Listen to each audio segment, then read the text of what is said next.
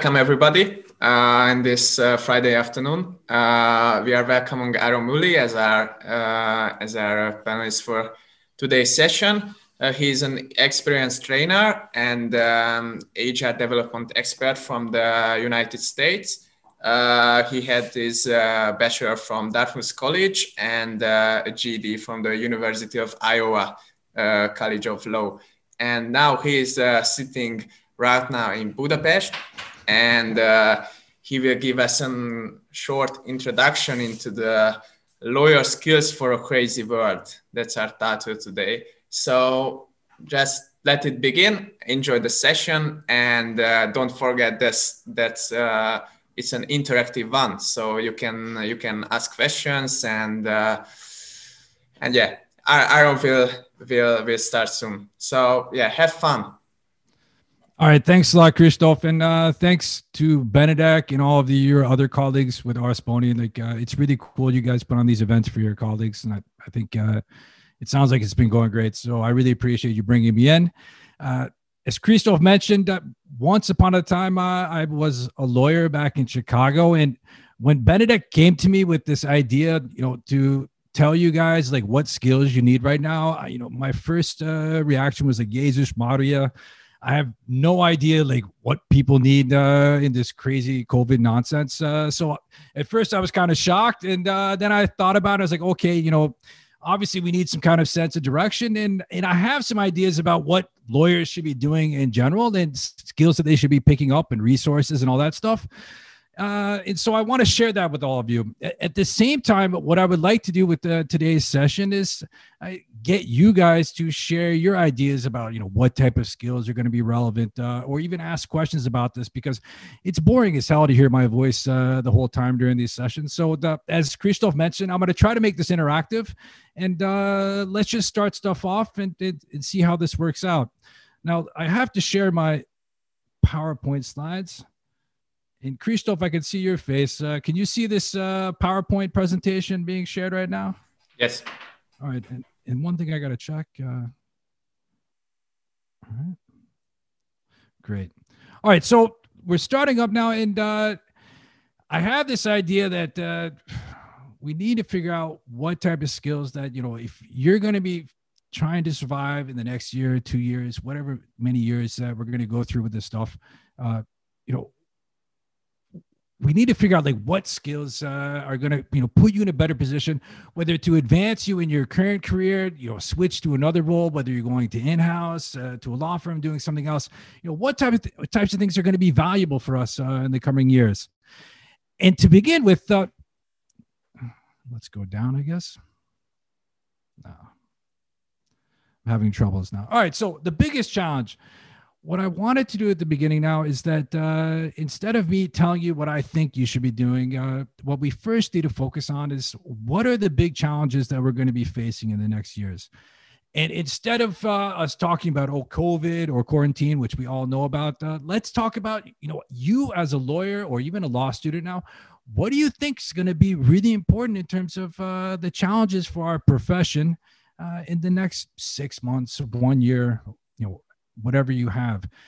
Please do me the following favor. Go to the chat box. You can find it somewhere at the bottom of your screen. Uh, if you look, uh, it's probably in the more with the three dots. And if you go to the chat box and just write into the chat box, uh, you know, with a couple words, what you think are going to be uh, the challenges that we're going to face soon. Please help me out and share your thoughts on this.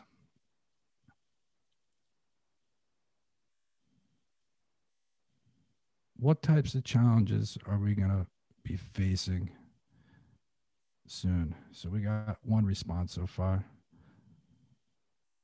So Zsófia says, uh, very nice. Okay, being persuasive online. Cool. Now, there's some other people. Opportunity to work in a good position. And David says it with a question mark. That's nice. Uh, András is blaming tons of new legislation and regulation. Janos is talking about the digital world. Now we start to get people warming up. Okay. Getting real world, real work experience as a student. Uh, that's valid as well. Uh, Leventa have up-to-date knowledge. Ana Maria is very straight to the point. Okay, finding payable clients. And then uh, Tamás uh, is talking about to feel myself well when I'm at home all the day. That's... Tamás, can you turn your mic on, please? Because I'm interested. Uh... Yes, of course. Hi. So, hey, man, you know, I wasn't going to go down this road, but I completely agree with you. The, you know, you know, so why did that come up for you? It's it's really accurate, uh, but you know, why why did this uh, come up as a major challenge for you? Yeah, because uh, you know it's like a quarantine, like the COVID situation. Uh-huh. Uh huh. In my uh, university, uh, we switched the the learning system to online. Mm-hmm. We are at home uh, right now, uh-huh.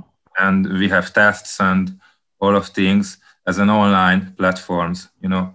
Yeah, and, and it's difficult, right? To yeah, yeah. Uh, imagine that without the the community, without mates and so on, like uh-huh. positive feelings. Yeah, I, I I can't even imagine going back to law school and going through this stuff right now. So one thing for Tamás and uh, for everyone, you know, I, I wasn't going to go too much in, into this, uh, but. Uh, Tamás, there's a really cool course uh, you can find online. It's free. Uh, and I, I took it because it's really awesome. Uh, it's from Yale. And uh, it's about uh, it's about like happiness, I think, or, or positive mentality or whatever. It's the most positive class at Yale, even pre-COVID. And it's uh, the, the reason it's so valuable is that like in the Ivy League, I was there as well. Like half the students are on antidepressants. It's always extremely stressful and depressing. And like, being under COVID is the same way. And one thing I would recommend for those of you that are struggling, you know, being at home all the time and getting depressed with this stuff, which is completely normal. I'm going through the same shit. Uh, check out this course. And, and at the end, if I forget to bring it up, uh, I'll, I'll send an email around to, uh, the Ars Boni people, they could share it with you guys. Uh, I, I have to look it up, but, uh, but thank you for Tamás, because that's a really valid thing that you, that you mentioned. And I appreciate you uh, starting this off with that. Zsófia Várkonyi, can you, can you jump on for a second, please? Yes. All yeah. right. Hey, hey, Zsófia. So, you know, you hey. were the first one to respond. So I, I really like that. Uh, so you're talking about being persuasive online. Why does that come off uh, as being important to you? Like for me, it's important because uh, exams are coming and most of my exams are going to be held online. Oh, man, so yeah. I feel that I have to put extra effort into being persuasive, that I, ha- I have prepared very well, that uh, I am not cheating, and what I'm telling to the teacher is my true knowledge. It, they're putting the, the, the, the exams now are going to be like via Zoom or Teams or whatever, uh, but it's exactly. Oral exams online? Yes. Oh yes. God, like uh, that's rough. Uh, wh- one thing I can tell you, I sometimes teach uh, like uh, speaking courses online, and one thing I would recommend, uh, and it's not about like how you're speaking itself, uh, but like kind of the atmosphere you're making with the setup for when you're speaking. Uh, ju- just uh, some recommendations, uh, Zsófia, is that one thing is like a lot of people are working from their laptops. You know, like uh, I don't know how how you're. Uh, communicating, but I assume you're probably using a laptop. Yes. Yep. Yes. And, and one thing is like when you're, when you're talking into the laptop and you're looking down, it's kind of a bad uh, vibe, a bad uh, feeling to, to speak to people that way. So one thing I tell my students for like public speaking on Zoom or whatever, is to take some books and lift your camera up. Uh, so it's kind of like eye level mm-hmm. because uh, that creates a better uh, feeling with the, the people you're speaking to. Uh, two other things is, uh, you know, make sure when you're, when you're talking to your professors, if you can uh, stare into the camera like I'm doing now, because usually we're staring yeah. off of the boxes on the side, and that actually that hurts your persuasiveness because it makes it kind of weird that like, why isn't she looking at me? And the third thing is uh, get yourself some kind of lighting uh, for your face, because uh, actually like when you have bad lighting up, it makes you look kind of suspicious or whatever. Like this, this is what I read about this. Thank you very much. I hope it will work for me as well. All right. If, if not, don't blame me. I don't have any control thank of this. You. All right. Thank you. And last person, András, uh, you're talking about tons of new legislation, regulation. Yeah, I think uh, just very basically, um, if I just think of my, my, my uh, narrower field, energy, We have uh, we have legislation following uh, actually the the development of, of the real world or technology. Mm-hmm. Like now, there's regulation for for um, filling electricity filling stations, energy storage, uh, but but you can or or self-driving cars, which mm-hmm. is sort of not That, but, but what I mean is, is, is like we, we live in a changing world, which is even more, uh, how should I say, uh, speeded up by this COVID stuff. Um, or, or one can think of uh, online uh, tri uh, tribunal sessions, arbitration, uh, and uh, and uh, the judiciary has gone online to some extent. So and and each and every piece of that is is regulated again in more and more detail. All right. So, what skill do you recommend for young lawyers? Uh, Reading. All right. Thank you, András. Uh, I appreciate it. So. Now, let me give you my challenge, uh, and it's I took the easy, safe way out. Uh, my answer is this, that uh, everything is so freaking uncertain right now that, you know, it's extremely hard to plan and guess and tell you, like, oh, you need to do this or you need to do that because things are changing so much. Like, who thought that I was going to be talking to you in a bunch of boxes like a couple months ago? This, this is all crazy, and it's really difficult for everyone, for the firms, for the law students, uh, for the in-house people, everyone. It's like, okay, what's going on from day to day? And when we get out of this, what's going to happen? So that doesn't mean that you can't plan uh, in a smart way to pick up skills, uh, but you need to recognize that if things are uncertain, you need to use a different approach than what we've been doing. You know, I would think for many of us that have been in this profession a long time, you know, like for the last at least ten years, we've been going down the same road. And the thing is that uh, obviously something has changed dramatically in this road. And if you keep going the same way that we've all been going, you're just going to run into a wall because it's inevitable that things are going to change. Uh, and we need to prepare for that. So let me talk about what I'm going to get into today. Oh, having problems with these slides. Okay. So what's in it for you? There's three things I want to talk about. The first is I think that we all need to figure out a new game plan for whatever you're doing. For, for me, with my training, you know, for András doing in-house stuff, for the law students that are preparing to jump into their new careers, uh, uh, we need to recognize like what people have been telling us for the last ten years or whatever, you like for a long time now, maybe it's not relevant for what's coming up. And we need to kind of be more, uh, uh, flexible in our thinking and trying to find a different way of doing things and doing it in a smart way. So I'm going to give you some ideas of how I would look for a new game plan if I were you. A second thing that I would tell you is this, is that, you know, I love you guys, uh, you Hungarian lawyers, uh, you're really smart, uh, you're really hardworking, and I think you're too hardworking. And actually all lawyers are too hardworking. And what I mean by that is that there are plenty of skills that we can pick up as lawyers that don't take much time or effort, and they're extremely valuable, we, but we tend to ignore them. And so I'm going to give you an example of one today, but one of the things I, I strongly encourage you to do is that whatever new skills you want to pick up, don't invest too much effort or time into it, because once again, what's coming up next is quite uncertain. So you need to be flexible and not overcommit yourself to anything. The third thing that I think you should think about is also uh, check out what I call risky skills. And what I mean by that is that over the years, I've told many of my friends who are lawyers, both here, back in the States, wherever, you know, like it would be a good idea if you did this or good idea if you did that. And, and they're always like, oh, but you know, that's risky, or that's, uh, we don't do things this way. And I got it, you know, like as lawyers, we're extremely risk averse, and uh, we don't like to, you know, take on risks. The problem is a lot of times uh, these risks are not really risky. It's just th that we're lawyers and we're paranoid about everything. So one thing I'm going to encourage you to do is look at new potential skills uh, that you might feel risky, but uh, maybe the reward is going to be worth it. And I'll give you an example uh, when we get to that part of today's presentation. So let me go down now. All right. So first of all, I've got something obnoxious on the screen. Uh, this is uh, the Fradi team, and uh, I'm not a huge Fradi fan, so you know the Újpest people don't have to get mad at me. I, I don't really care that much about the uh, Foci, but I think this example is quite relevant uh, and something we can all understand. When Fradi is going to play Újpest Dózsa, I don't know what are all the teams in Hungary, but uh, when they're going to play other teams in uh, em en bé Edge, they're probably following a pretty familiar or similar strategy. Like, I know that we can get into the finite parts of uh, Foci and say like, okay, they're doing this differently, doing that. But most of the time, if you look at it globally, they're they're following a pretty similar game plan or strategy most of the time.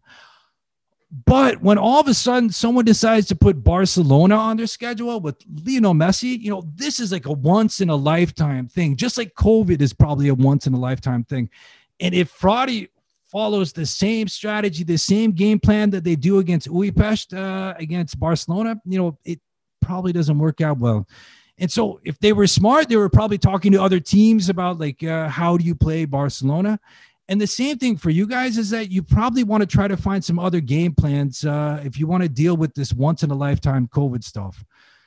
So let me give you the starting point I think you should all check out. This is called the A C C Value Challenge. Most of you have no idea what the A C C is, so let me tell you. The A C C is the Association of Corporate Counsel. It's like the American Bar Association, the Budapest Bar Association. It's an organization, uh, but it's not just for uh, accreditation. They also provide materials, resources for corporate counsel around the world. And the Value Challenge is something that was created back in two thousand eight, two thousand nine, when we had our last major recession. And one of the things I think is going on right now is, besides this COVID stuff, we're going to have a massive recession. And it would be good to go look back at, you know, what people were doing that was smart in the previous recession. And that's what this Value Challenge is all about. Basically, what happened back in two thousand eight, two thousand nine is that the managements of companies said, look, we're running out of money. We need to cut costs in our companies. And we're looking at you, legal department. Uh, you guys are not making us any money. And you need to, uh, one, cut uh, your expenses. And two, you need to prove to us that you're actually adding value to the company, which, as you can imagine, wasn't really comfortable for the in-house people. And in response to this, the A C C, they put together a website and a set of materials to help legal departments succeed in a recession, in a really crappy economy, just like what's coming at us right now. And if you take a look at their website, and let me show this to you because it's, uh, I think you'll find it interesting, hopefully. Just a second. Mm-hmm.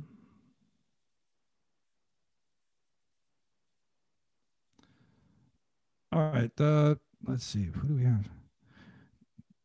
Borbala, you're the only face I can see. It looks like you're sleeping, but uh, get, am I screen sharing the uh, this website right now, the A C C Value Challenge? Yes. Oh. All right, so thanks, uh, whoever, no, Tamás. Okay, thanks, everyone. So the A C C Value Challenge, uh, what it is, it's like a bunch of resources, like the A C C Guide to Process Improvement, How to Map a Business Process, the A C C Guide to How to Make Value-Based Fees. For those of you that are in law school and you're like, what the hell is this all about? Uh, this is kind of like what law firms and legal departments are arguing about all the time. For example, you know, how to have the right type of fee arrangements and how to have the right level of fees. Other things, value-based staffing, you know, legal departments, how are you going to, you know, find the right people for your team? The Guide to Project Management. All right, uh, how do we do the scope and all the stuff that we should be doing, both for in-house and for law firms? And if you go on and on, there's plenty of materials, but let me go back to the presentation now and explain it in a little bit more detail. There are three sets of skills that the A C C proposes that I think, if you don't know these skills, you should jump on them now and start to study them. I don't know them very well, but I understand their value, so let me explain them. First, we have project management.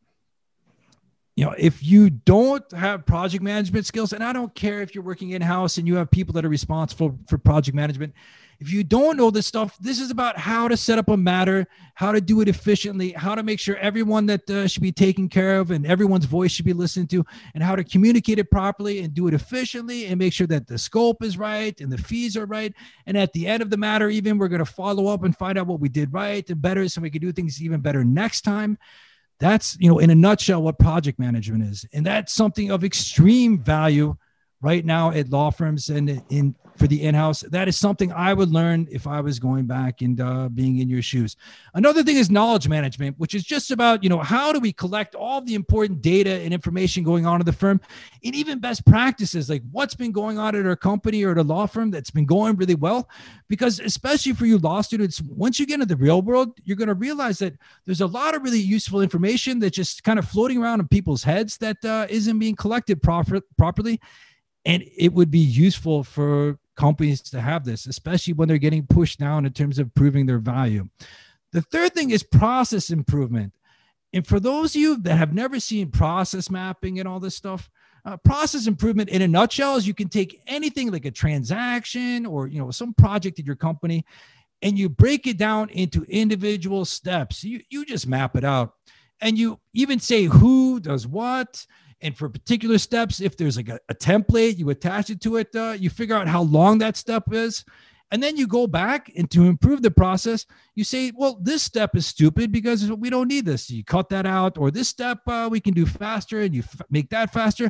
And it's a way of doing things more efficiently to improve your value in the eyes of the business people. Now, if any of that stuff interests you, then this is my recommendation. recommendation. Just check out some free courses on this. And I put some examples here. One is from the University of Virginia, which is an excellent school. It's uh, the fundamentals of project planning and management. You know, that's about project management. Go check that out. You don't have to watch the whole thing because you might get sick of it, but take a look for an hour or two and decide if you want to learn project management. The same thing with, you know, if you want to get into process improvement, which I think is cool, then go to Wharton Business School, which is an Ivy League business school. It's really good. And uh, check out their Introduction to Operations Management. I think that's another good course. And all these are free, so you can check that out on your own. Now, just one thing. Let me go down. For some of you, you're probably saying this stuff is boring. Yeah. Especially you folks at law firms or that want to go work at law firms, you're like, oh, I don't want to do, do this stuff. This stuff sounds terrible. So let me tell a story that maybe will get you a little bit excited. This firm, Seyfarth, it used to be called Seyfarth Shaw. It was existing in Chicago when I worked there.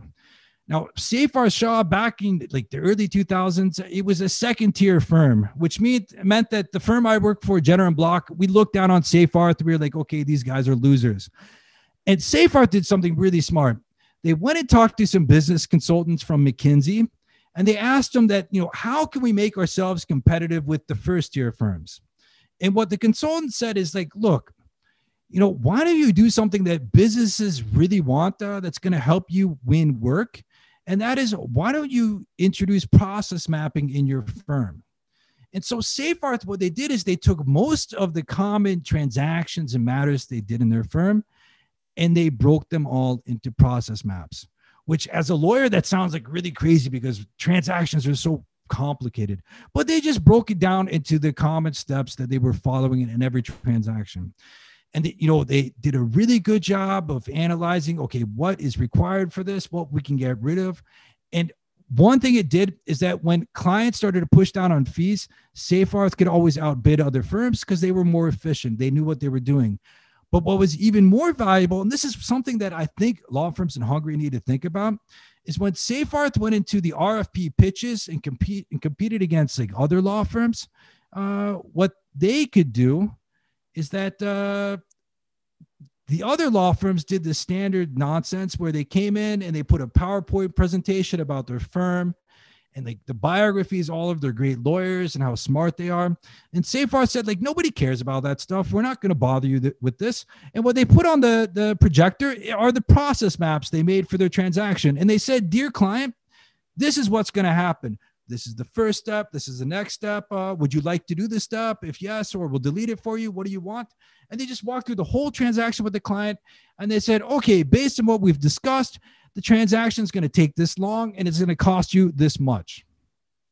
And of course, they started winning tons of work from law firms. In fact, Seyfarth became so successful, they created a consulting arm where they teach law firms how to use process mapping at their own firms. So for you lawyers that are like, this is boring stuff, and, and for me, you know, it feels kind of boring sometimes too, this is something you really need to check out. Uh, and that's uh, my little sales about process mapping.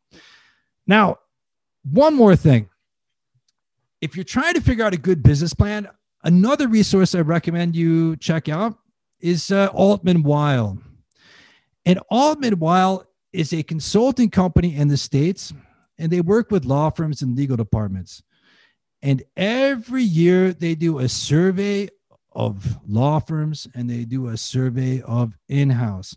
And every year they show that a couple firms, a couple in-house departments are doing these smart process-oriented uh, stuff, and they're getting huge results, and everyone else uh, is not, and uh, it's looking stupid. They're also showing that every year law firms think they're doing a good job in the eyes of the clients, but the in-house surveys say they're not. And I just want to show you one example from the survey so you get to see like uh, kind of the value of their insights. So let me pull up. And Tamás, can you give me a sense? Am I showing a reallocation of law department resources? Or can anyone tell yeah, me? Am I... Yeah. All right, cool. Thanks for the thumbs up, András, too. All right. So this is from the in-house survey for Altman Weil. And this is a survey, nothing in Europe. It's all like the biggest legal departments and biggest law firms in the States. And this is from their law department survey. And this one they made during post-COVID. The law firm one was started before COVID, so it's not so useful, but this is really useful because they ask a very honest question. And that question is, you know, if you plan to decrease your law department spend, that means if you're going to cut, you know, your department budget in the next twelve months, how are you going to reallocate your resources?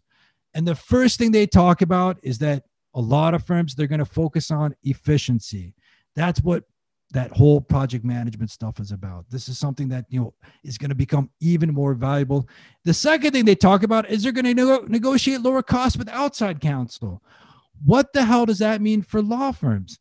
That means that you're going to get less money and you're going to have to be cheaper. And one way you could be cheaper and efficient is to get into more project management, get into more process mapping. So, you know, whether you like these topics enough or not, uh, they're back in our face and there's something that we need to address. So if you're working in-house, you're working uh, for law firms, or you're thinking about it, you know, go take a class on this stuff. And I think uh, you're going to see that it's going to make you interesting to employers. Now, let's get back to the PowerPoint slide.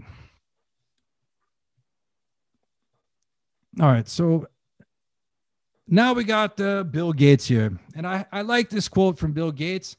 He says, uh, I choose a lazy person to do a hard job because a lazy person will find an easy way to do it. All right, so what does that mean in this respect? I really think, as I mentioned a little bit earlier, that it's It's nice that uh, everyone in Hungary, it's like really wants to study and go back to school. You know, I come from a family of teachers, and I value people getting diplomas and stuff. Uh, it's, I think it's great. But the thing is, this is that there's plenty of skills that, I, that you can pick up that you don't need to spend years in school to do this. And I also think because everyone is getting all these extra diplomas nowadays, it's like it, it's reduced the value of this. Back when I first came here in two thousand one, to go get an L L M somewhere, like that was cool and amazing and, and revolutionary. Nowadays, it's becoming so common that uh, it doesn't really set you apart. And if that's the reason you're going to get all these extra diplomas, you should recognize uh, the struggle it's causing. Another thing you can do is just be lazy and find skills that are easy that, you know, sh- lawyers should be doing, but they don't. But they're important to clients, to business people. And let me give you an example of one. I have here on the screen a question, and that is, when you're providing advice to a business person, you know, where should you put the main message of your advice? Should it be at the beginning, the middle, or the ending? And please uh, let me know your answer by going to the, the chat box and throwing it in the chat. So what do you think? Should we put the message at the beginning, the middle, or the ending? So András Szabó's going with uh, the beginning. András is quick. Everyone else fell asleep. Now Tamás says beginning and ending. Of course, Zoe says ending. Zsófia says middle or ending. Ana Maria says ending. Olga goes with ending. Yeki says beginning. András says beginning. George goes with ending. Abby goes with ending as well. All right, so we got a lot of mixed uh, responses. So let's let's start with uh, Zoe, can you hear me? Can you turn on your mic, please? Or is it unfair to call on you? All right, then I'll pass on you, Zoe. Ana Maria Butch, can you uh, join the conversation and turn on your mic, please? Yes, I'm here. All right. Hey, Ana Maria, thanks for hey. jumping in. So question for you is, uh, you think that the message goes well at the ending, right? Yeah, absolutely. Uh, and why are you deciding that? Um, I heard um, somewhere um, that uh, it could be very effective when uh, we just um, say our, our sentence and, and say the main message uh, in the end. Mm-hmm. And that's why it's very important that it's uh, you should you should um, you know um, say it in a very positive way mm-hmm. somehow, because it's uh, it's it's go it, it goes deeper in in somebody's um, mind or or. Yeah, it goes deeply. Yeah, and I think that's cool, Ana Maria. And I like the fact, you know, you should say it positively. And you're right in a sentence, uh, in English at least, uh, in Hungarian, obviously, we know it's different. But like uh, what you put in the end, the main message, like uh, gets uh, the hangsúly, the stress there. Yeah. But do you do you do, the, do you do the same thing with like your emails or, or your advice or, you know, your papers? You, you put the message at the end there as well? Mm. It's very, very different. It uh, depends on the case, or it depends on the message I would like to to give to the other. So um, I, I just thinking about the middle as well. Uh-huh. You're you're being lawyer now. You're going all over the place. You're you're gonna. I'm just joking with you. You're gonna cover all three. Now, so, uh, Ana Maria, I'll, I'll save you from this uh, torture and tell you what I what I tell my students. It, it, and think about this, uh, Ana Maria. You know, if uh, if a lawyer, uh, I don't, have you had a lawyer before to advise you personally? No. All right. Uh, now, or have you been advised by an I T person or advised by an accountant or, you know, someone with some really complex skills? Uh, let, let me explain what's going on. Uh, you know, when, when we get advice uh, from a, a lawyer, uh, we actually really, really want to get the message at the beginning. And and I'll give you plenty of reasons for that. Uh, but I think if we polled all the in-house people in this session today, I, I'm not, I, I assume you're not in-house. Uh, if you are, then I'm making a fool of myself.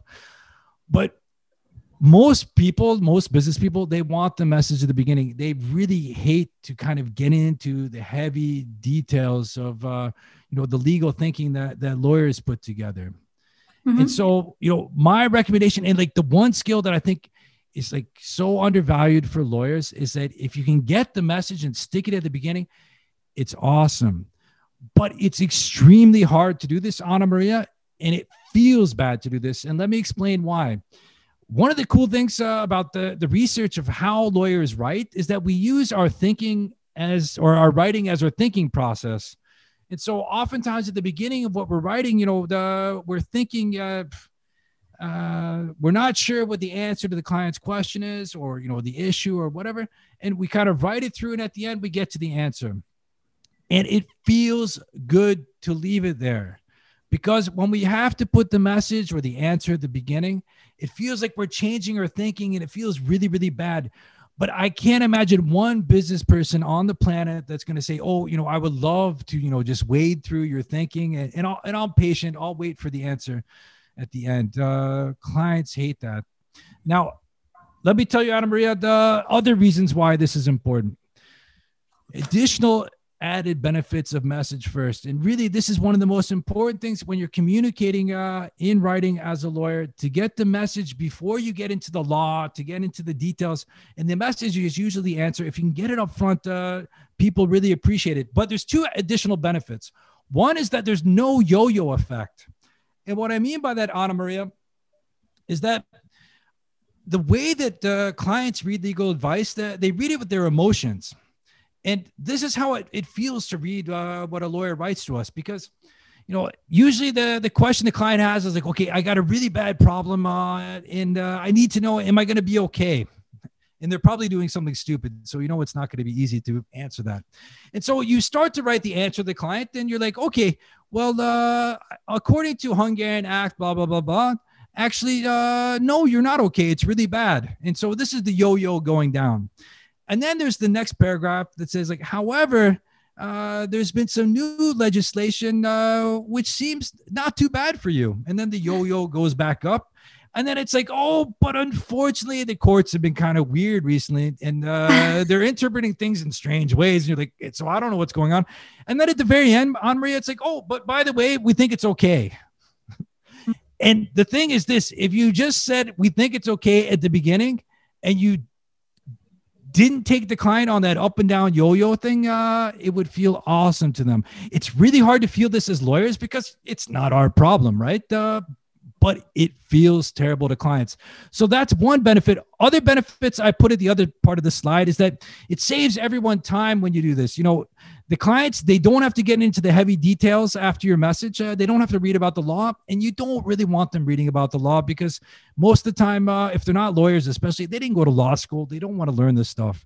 The second thing is if you're working for a supervisor anywhere, Uh, the supervisor, you know, if they're smart and busy, uh, they don't have to get into the heavy details either. They just check if your answer looks good or not, and they and they skip it.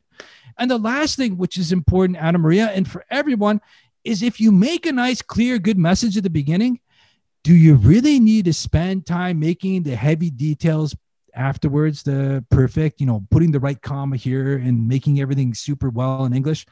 I don't think so. And I teach uh, legal writing, but I think it's a waste of time. If you can get the message at the beginning, I think uh, that's really what people are looking for. So that's just an example of easy skills that I would uh, just look out for. And there's plenty of uh, easy skills to pick up. And it, you know, that's, that's something that you don't have to spend too much time, commit too much effort in this kind of uncertain world. Now, thanks, Ana Maria. Now, let me get to the last thing I wanted to talk about, and then we'll get to you know, some uh, discussions. So the last thing I wanted to bring up is that there are plenty of skills that uh, typically lawyers stay away from because they say they're risky. I'll give you an example that I think uh, it just drives me crazy. Lawyers don't do this. I think whether you're working in-house or you're working at a law firm, you should be surveying your clients after you do you know, a matter or handle some kind of uh, relationship with them and figure out what they liked and what they would like to see in improvements. And I, I, I can't understand why lawyers don't do this. I understand why we feel uncomfortable asking for this feedback, but it's a great way to make your internal clients or your law firm clients happy and to also improve the relationship and improve the quality of your services. But, you know, that's for another day. Let me give you another set of skills uh, that at first, for me, were kind of uh, risky, but I think you'll find extremely beneficial in this kind of online world that we're living in. And the skill I want to talk about is just uh, how to have an interesting conversation online, because I think the biggest problem that people have when they're speaking online is that it's not a discussion, it's kind of a lecture. It's really easy when you're speaking on Zoom or Teams or whatever, uh, that uh, just to fill in the, the silence, to keep talking, talking, talking, talking. And that's a killer. That's why everyone gets so exhausted. So what I've consciously done ever since I started moving my training online, and this was about uh, October last year, is really trying to have conversations with my students because I saw that that got a lot of great feedback uh, in my surveys of my students. And let me give you kind of some inspiration behind this and why this is so cool. And it comes from this guy that's on the screen right now. His name is Phil Donahue. And Phil Donahue was a T V personality when I was a kid. And what Phil Donahue uh, did is he got a he, he got a chance to be on T V back in the eighties and to have his own uh, uh, interview show. And he was told by the studio, it was a small studio in somewhere in Ohio, and they said, look, we're going to give you this show, but you need to get people to watch it, because if they're not going to watch it, we can't sell advertising. And if we can't sell advertising, we're going to kick you off. So that was a nice little introduction to T V for Phil. Now, before Phil's show and after Phil's show, there were two slots, and they were both nationally syndicated T V show slots. Back then, what it meant is that the T V shows were made in New York. They were high quality, and they usually had some cool people. For example, you might have like a young Michael Jackson from the Jackson five or a fat old Elvis Presley or whatever, and they would be singing, and everyone would be happy and clapping, and it was nice. And so Phil Donahue had to compete with these people. And so Phil's interviewing the local like pizza chef in his town and like really boring local personalities. And one day during his show, someone in the audience stood up and started like yelling. And, and Phil said, okay, what's going on? And he, and he walked down to the audience and he took his microphone and he gave it to the person. And the person just had a question for the guest on stage. And then the guest on stage was talking back, and it was like a really cool dynamic. And then other people in the audience had questions. And then Phil's running around the, the studio, like giving the mic to everyone. It, it, it turned into a, like uh, the audience show, not the Phil show. And Phil realized that uh, this is amazing television. This is an amazing interaction. And he changed television because prior to the Phil, the way that shows worked is that uh, it was like the zoo. The people on stage were the animals, and the people in the audience were the guests, and you don't interact with the animals. And in fact, uh, the cameras were between the people on stage and the people in the audience. And Phil said, that's dumb. Please take those cameras and get them out of here. Move them to the sides, move them behind the audience, because the audience is my show. And one thing that I recommend for all of you is, if you're going to be doing your speaking online, and maybe even for your tests, although I don't know if you can pull this with your tests, but when you're having meetings online or even doing webinars, uh, you need to remember that the audience is the show, and you got to bring them into the discussions. So I've been doing that today. And let me give you some uh, advice about how you can make your Zoom sessions less painful. It's just quite simply, it's boring as hell to sit in meeting after meeting. So think about making these meetings a conversation. And there's a couple techniques you can use that I think are useful. One is you can use what I call two-level questions, which I did at the very beginning with all of you, where I asked you to put in the chat box an answer to, you know, what is the biggest challenge we face right now? And then as the second level, I just picked you out of the chat box. I turned you to, told you to turn on your mic, and we had a nice little discussion. Other techniques, if you want to make your meetings a little bit more dynamic, uh, this is a weird one, but it's uh, was told to me by a D L A partner in London, is that uh, they use like this app. It's called the Spin the Wheel app, and you can put the names of everyone in the meeting on the app, and like it spins, I guess, and it lands on someone, and they got to talk during the meeting. I think that's weird. The last thing you can do, and I was gonna go this route, but I, you know, I'm gonna run out of time, so I'm not gonna do it today. But a third route that I like to use whenever possible is to use breakout rooms uh, during my meetings, during my trainings, uh, to allow, allow people to talk in small groups, because people are more comfortable doing that, and uh, they really find it valuable. Now, because you know I'm really running uh, up to our time for today, let me give you my summary, and then we'll just jump into the Q and A. So this is what I want you not to forget, in a nice image of Mayor Giuliani. So just remember, find a new game plan. Check out Altman Weil for their awesome reports, and check out the Value Challenge resources uh, for maybe some skills that will interest you. The second thing is for lazy skills, uh, you know, why do you need to start a ten-year L L M program? Uh, just start with your freaking message, and your clients are going to love the way you write. The last thing is this, risky skills. Don't be afraid, especially during COVID times, to test risky new skills, because uh, this is the perfect time to do it. And my favorite new skill is trying to have interesting conversations. Now, that's it for me today. So let's switch to Q and A. And if, because there's still a lot of you in here, uh, please go to the chat box. And if you have questions, uh, please ask those there. And by the way, Ana Maria, as we're waiting for questions, you're absolutely right that you need to start with a positive opening message. Uh, and then however, so Ana Maria, can we get to your question as we're waiting for other people to ask questions? Or you didn't say a question, but uh, what did you mean about that, about the councils might not answer immediately?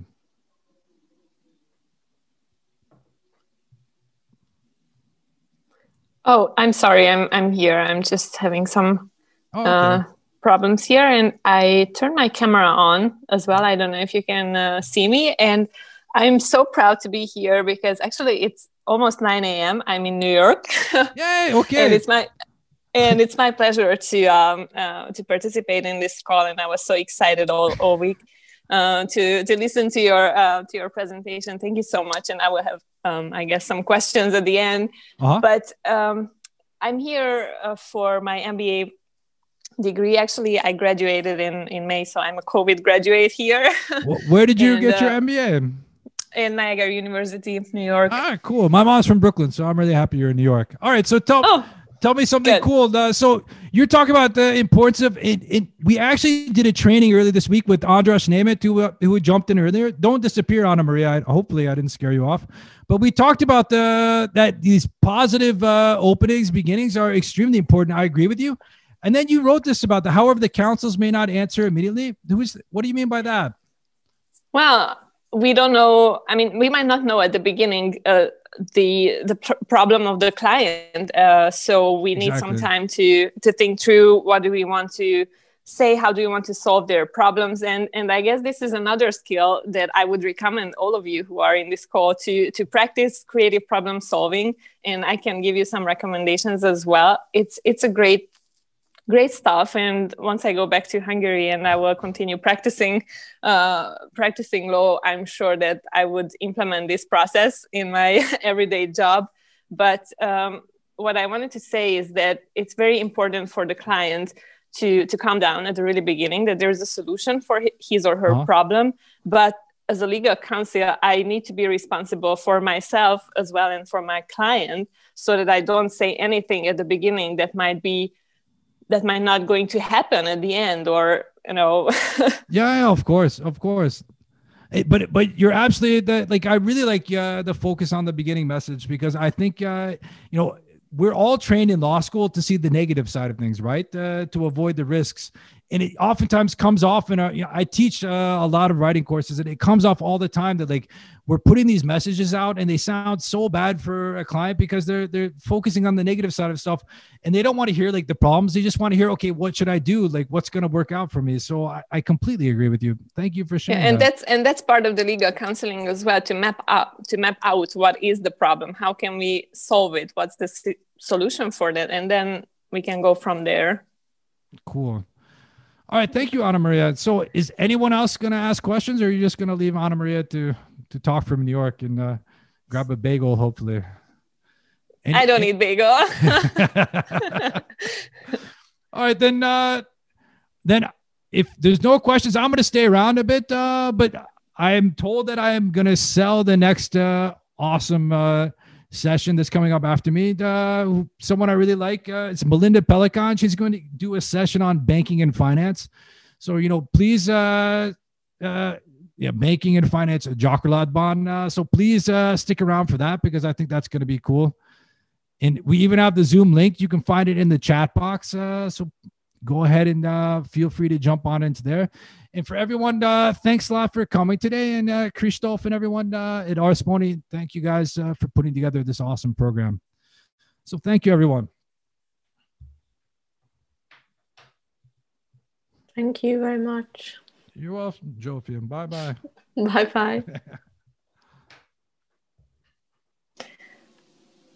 Hey, Aaron, can I ask another question, if you yeah, don't mind? No, I'm not going, so go ahead. Tell me something. Okay, thank you. thank you. And, I, and I was put, just... Put it, wait, you got it, but you have to promise to put in the chat your, your problem-solving uh, ideas uh, or links. Or send it to oh, yeah. uh, Christoph, I guess. Okay, absolutely. I can I can send it to him as well. Actually, there's a book which we use in, in my creative problem solving class. It's a, uh, it's called Think Wrong, and it walks you through six different processes and steps uh, from ideating to design thinking, and it's it's awesome. I love it. uh, that's the lucky thing about doing the M B A. You know, they have some really good uh, resources for like whatever these methodologies for analyzing stuff. So I I love uh, seeing those. All right. So what's your question, Ana Maria? Yeah. So. My question, I don't really know too much about your personal um, background or mm-hmm. prof- professional history, but it's very interesting for me to see now here from the U S that you are there in Hungary from the U S. So did you have any challenges at the beginning when you when you landed to Hungary, or what was the reason why you ended up being there, and how did you Yeah, okay. overcome, you know, all this cultural stuff that's going on? yeah, I know. It, I'll tell you my story. So I came here in uh, two thousand one. I started off in Chicago as a lawyer at this place called Jenner and Block. Um, uh, and I actually, I never really wanted to be a lawyer, but I think, you know, American culture enough now that if you don't want to um, uh, work after college, uh, you go to law school. Have you noticed that? No, no. that, that's that's that's the American trick. Uh, you can't go to business school yet. You got to work for a bit. Uh, but if you don't want to, if you want to avoid the real world, then you go to law school. So I did my law school time and I got a really good job at Chicago. They they threw money at you. You see the law firms in the States, they they kind of overcompensate people. And then, you know, I did that for a couple of years, but it was really just awful. It was like nights and weekends constantly with billable requirements. And I just decided, like, look, uh, I don't want to be a lawyer anymore. And uh, I had done studies in, in Europe before, and I'd actually been hungry a couple of times. I was like, you know what? I don't know what I'm going to do, but I'm going to go, you know, travel around Eastern Europe, do the typical uh, stuff like that. And I came to Hungary. I studied uh, modern Nyelvi Skolaban, Tanotam. I did all that stuff. And uh, and then I got a job at Baker McKenzie working at uh, Martonyi Skaitar. And I was doing uh, not the legal stuff. I was more like lector and trainer and all this other stuff. And that's how I got into this stuff. But it's it wasn't that uh, difficult or complicated. You know, it's just a different culture. But uh, that's it.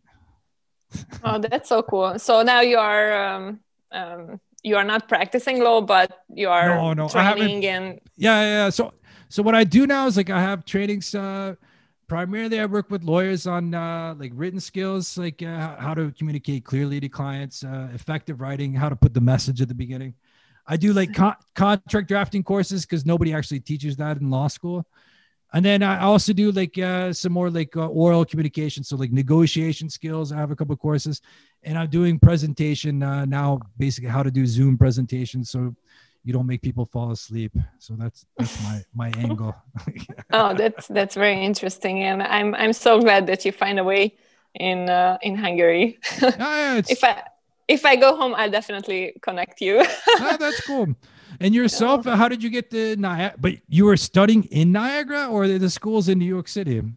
No, no, it's not in New York City. It's up it's up at, by the border. Uh, You're so upstate? Canada is You're yeah, upstate? So it's Western New York. Very cold here now. um, I, I, I went was... to college in New Hampshire, so I know what you're going through. It's uh, it is yes. cold, but it's much colder there than uh, on the like the more on the coast. It's not as bad, but inland. I'm from Iowa, so it's extremely cold. It's terrible. Every everyone, yes, by the, the way, is still, is still watching, so they can enjoy our conversation. Oh, I'm sorry, everybody. No, no, it's fine. They're, I guess they're bored. So anyway, keep going.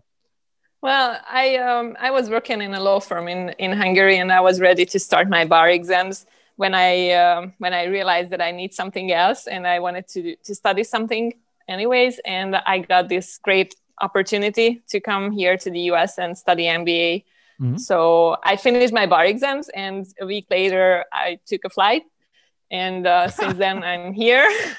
Can you so. do me a favor, since people are still around? And, and one of the things I wanted to recommend is, like, besides that project management stuff, like another option is just to learn the business skills, because I think you recognize the value of that uh, for in-house people. So are there particular classes that you found uh, extremely useful? Because they can take a lot of those classes for free online. It's not the same as going to business school, but are there particular topics that you think are useful uh, uh, for lawyers that, that you um. were surprised by? Yes, well, I guess data and analytics, that's something very, very valuable. And you already mentioned it. Um, mm-hmm. Creative problem solving, like I said, public speaking, very important. And nobody is teaching that in Hungary, in none of the universities, uh, rhetoric skills. And uh, there is actually a really good um, rhetoric school as well in uh, in Hungary. And and the guy who is um, who is the C E O or um, who leads it, um, he came to, to Yale University a couple of years ago, and he's a super smart uh, guy. So that's what I, I would definitely um, um, look for if I was in Hungary now. And uh, some of the technical skills as well. I mean, just because we are lawyers, it doesn't mean that we don't that we we don't have to deal with quantitative data or data management, or, you know, this um, this this sort of stuff. It was it were the the so you had to use some like do some mathematics then, obviously, for the the data and statistics, right? Or yes, I had to. I had quite a tough course on that. But you found it, because I, I have other friends uh, that are lawyers from Hungary that did M B As, and they said like uh, that financial data stuff like uh, is really in- invaluable to understand like what's going on at the companies. So like, uh, well, you might not use it directly in your in your company, but it gives you um, but it gives you a different mindset, and mm-hmm. you can see things um, from a different perspective. And I guess that's something which is important. Yeah, I, I agree. It one thing is like, where did I, I was going to share like uh, another website with people today, but I forgot to. Do you know this? Uh, so are you mostly doing in-house stuff then?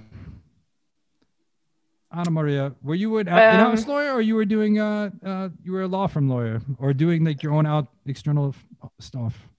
Uh, well, I, currently I'm not working as a lawyer. I kind of have a legal um, type of job uh, here, mm-hmm. but um, um, but I did stop practicing law when I um, uh, when I came here to the U S. Mm-hmm. But the goal is to go back to Hungary. Got it. Yeah, yeah, I think at least you're not in uh, New York or in, in Manhattan right now. That would be awful. So just one last thing I wanted to share with you and like everyone else, like, uh, you know, because I know some of the people that uh, are are planning to go in-house or are, are in-house, or but even if you're not in-house, like one of the things that drives me crazy is that the lawyers, the law firms, they don't understand the thinking of uh, the business side, and especially the in-house people. And there's this website here. It's called uh, legal leadership dot co dot U K. And this is actually, it put, it was put together by, a, or sponsored by a British law firm, but it was put together by in-house people uh, in London.